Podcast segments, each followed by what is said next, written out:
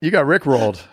So by Yeah. by the way you guys were acting, I was like, Craig has to know. So Craig's like, I don't know. And then, and then you even said, I don't know a song. This is great. No, yeah, yeah. Buckle up. It's the Insurance Dudes Podcast. I'm Ricky the Realtor, and I'm one of the insurance dudes. Woo! Boom. Boom! Boom! Oh, Okay. we, We are uh, in. Your boom always clips. That's what he said. Yep. Let's So- dive in. We got Ricky here. Super Ricky- exciting. Ricky Murphy. Yeah. Ricky Murphy. Man, I'm Ricky- stoked. I'm, I'm, I'm glad to be talking to you guys. From Mississippi, M I S S I S S I P P I. Yes, and if you noticed, I said you guys instead of y'all because y'all is what I say. But Well, you could you could be fixing to say y'all. You can, yeah. Fix it. you know, I didn't realize I had a very southern accent until I spent some time in Idaho, and I said y'all to the first person, and then I got put in my place. Well, what were you doing in Idaho? Uh, It was another life, just a whole nother industry that I was working in prior to Uh-huh. real estate. And I spent two months out there, and it was a long two months. It was. Were you in Boise? It, it was a beautiful place. I enjoyed it. That made it sound like I didn't enjoy it. I loved it out there, but Yeah. uh, there was a definite dialogue that I didn't understand, and they didn't either. So, Huh. Yeah. I just went there. It was a, it was a cool place. Well, awesome. Thank you. Welcome to the insurance dudes. Let's dive into a quick round of speed breakers and then we'll get this show on, on the road. Speed breaker, speed breaker, speed, breaker. We don't uh, have the, uh, thanks to Jason messing up the technology, we no longer have the sound effects for now. I I'm gave just it a virus.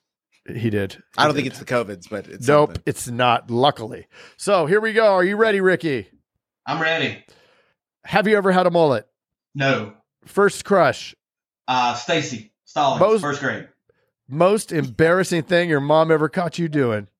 Oh man, there's a ton of those. Um, probably. Oh gosh, probably letting my sister um, practice her makeup skills on me Ooh, because I'm a great Nice. brother. Hey, you know, but it, it was still embarrassing. I would have never said yes to that uh, to my sister. So good for you.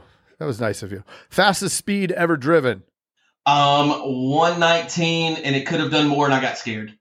Yeah, it it, it starts coming by pretty quick at that point. Yeah, I, I had a Firebird, and I wanted to see what it could do. And when it started kind of fishtailing behind me, I'm like, okay, that's enough. Uh, That's it. Uh, Okay, enough. Uh, favorite cereal. Uh, Frosted Flakes, How many kids five. have you made cry? Sorry, please wait for the. Oh, oh, well, all of those. Yeah. Uh, uh, perfect. Count Chocula or Count Dracula? Same answer. Um, let's go Dracula. Yeah, he's a good one. And what was your fastest mile? Oh man, I'm overweight, not very athletic. Um, probably like uh 14 That's good. minutes. You've done it. hours. Ever jumped out of an airplane? I have. I've got a picture somewhere in here of that. Holy moly. I heard that it's it's scarier the plane ride up than it is actually jumping out. Like you want to jump out by the time it's time. So the one instruction they didn't give us is that you can't. You know, when you have that moment of panic, you, you're always told your entire life, take a deep breath. Well, you can't. Air's rushing at you, so you can't take a deep breath. And so there was like this 45 seconds where you felt like you were underwater. But whenever they pulled the, the parachute, it was the most amazing ride ever. But there's like this 50 seconds where I'm like, I can't breathe. The free fall is just pretty gnarly, huh? Oh, oh, it's insane. But it's not like you is it true like you can't really tell?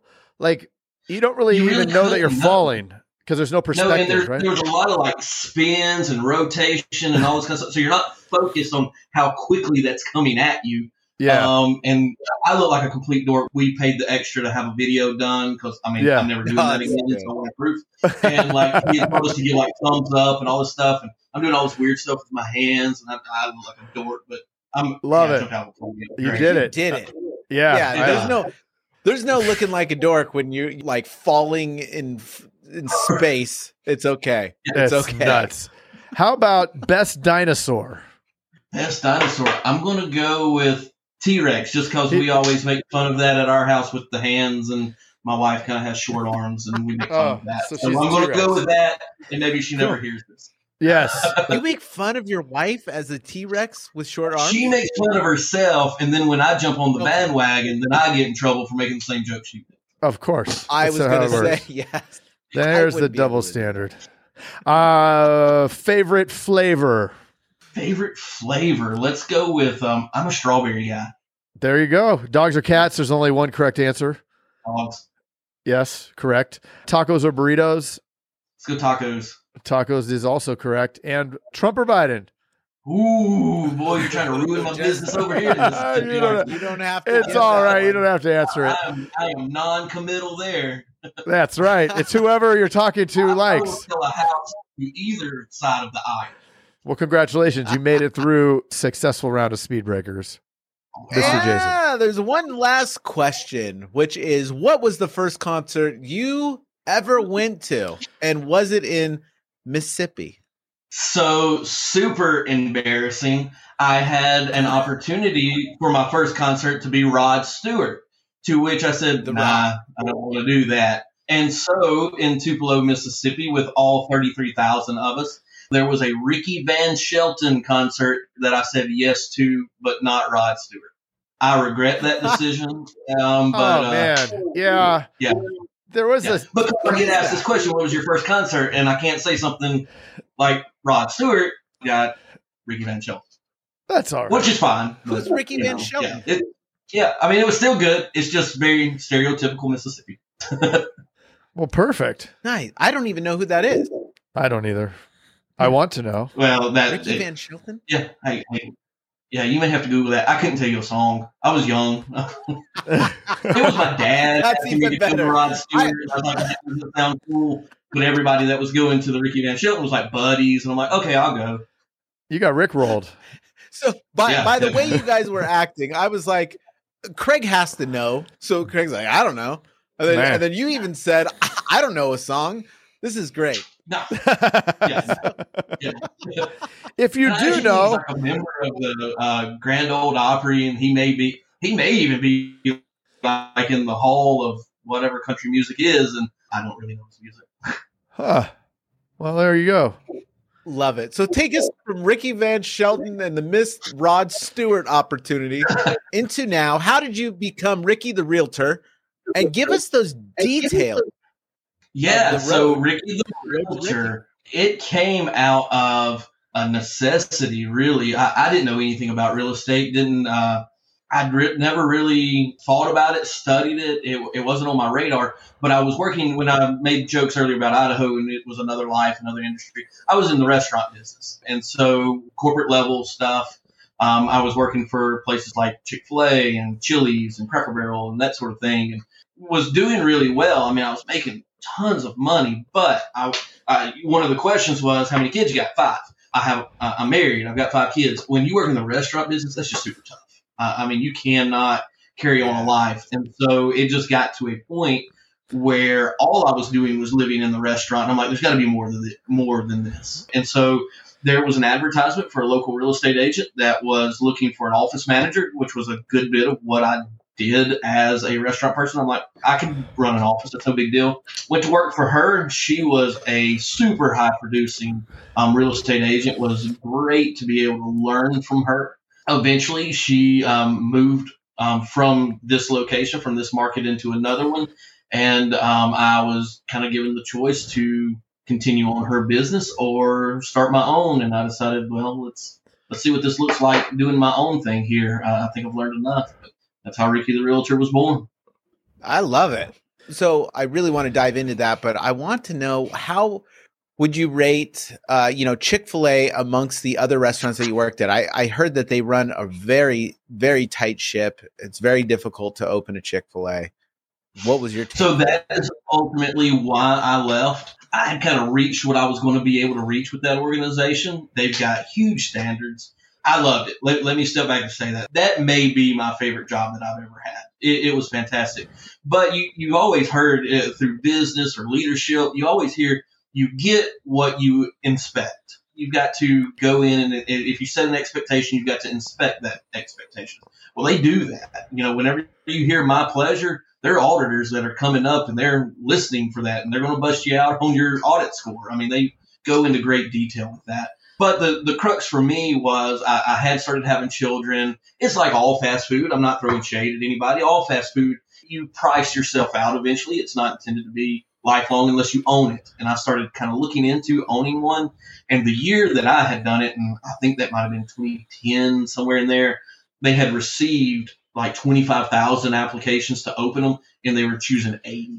Wow. And so the feedback Wow. I got was that your metrics are great, your KPIs are fantastic, but when we start drilling down from 20,000, 25,000 to 80, I don't know that you make it. So I appreciated the feedback. It kept me from holding on too long, but I also knew I, I can't continue to make 13 bucks an hour. You know, I, I got to do something different. Right. Yeah. Which, uh, you know, So- everybody keep in mind So then that, you that was become 2010. right. So you went into. Uh, I, I love the transition uh, using the skill of the management skill to get into uh, the realtor business, if you will. I yeah, I am. Yeah, yeah, yeah. So, anyways, the question like I have is that when she moved, like how was that transition? How was you come in as a manager and then you have this opportunity to actually take over her business? How did that work out? So there's several details in there that I kind of skipped over, just getting to the story. But while I was working for it, went ahead and got licensed. Uh, if people don't know, there are certain things that a licensed and an unlicensed can do for you or can can help you with. And I, I had my hands tied a lot of times. I knew the answer, I knew how to help you, but because of license law and that kind of thing, I couldn't. So went ahead and got licensed so that I could be a better help for her. So now I've got my license. She starts talking about splits and um, the way money is going to flow and that sort of thing. And so then that starts to get awkward a little bit when someone is going to be somewhere else, you can't rely on them anymore. You realize you're going to be the only one doing things. So you start thinking about, man, if I could just keep that much money instead of taking 35% of it, if I got 100% of it, um, what does that look like? You know, there's nothing against her. I mean, by, by any means. Um, that that's a decision that I had to make for myself, but it was terrifying. I, I'll just be honest. For me, I had always worked a job where I clock in, I clock out, I get a check on Friday, they take the taxes out, I don't deal with it. That's my money. And then to make that transition to one of, well, if we don't close, you don't get paid. I, I had never done, even though I was in the restaurant business, I was never a server. I was never someone that worked on tips or commission. It was terrifying. So I bet. at that point, it either lights the fire or you run. Yeah, it was a true sink or swim kind of situation. This is either going to work in the first six months because that's kind of the reserves that we have on hand. I can afford to not get a check for about six months and eat through all of our savings, or I'm going to do well with this. Um, those Uh-huh. are the two choices I have. And you did. Yeah, absolutely. It, it I, I have been incredibly blessed for sure, and I, I use blessed because I, I do feel that I've been blessed. There's a ton of hustle that comes in that as well. I've been a resident of North Mississippi my whole life, uh, 37, almost 38 years now. I live here. I I shop here. My kids go to school here. I'm I'm in Kiwanis Club. I'm in the charity organizations. All this stuff. So I didn't intentionally start pouring into the community to build a business, but because I had spent several years pouring into the community, when I did start my business, I, I almost had a ready-made sphere that was bigger than most people start with. And that was the seed that kind of started everything was interacting with community to drive traffic, if you will, into your business. Yeah, I mean that that was my very first guy that that trusted me to list his house was someone that um, owned another restaurant. I never worked with him. I never worked for him. He knew of me because of the community. He gave me a call and said, "Hey, I want you to list my house." It's two hundred and forty, two hundred and twenty thousand, which in North Mississippi is solid, solid listing. And so we we do. I, I know looking over, especially in California, um, and I think you said Arizona probably is the same. You know, you, you're talking about millions, no matter what the property is. Pro- you know, more more than likely, if I sell a million dollar house here, it's a match. So when Right. you start talking about two hundred thousand dollar houses, that's more of your norm.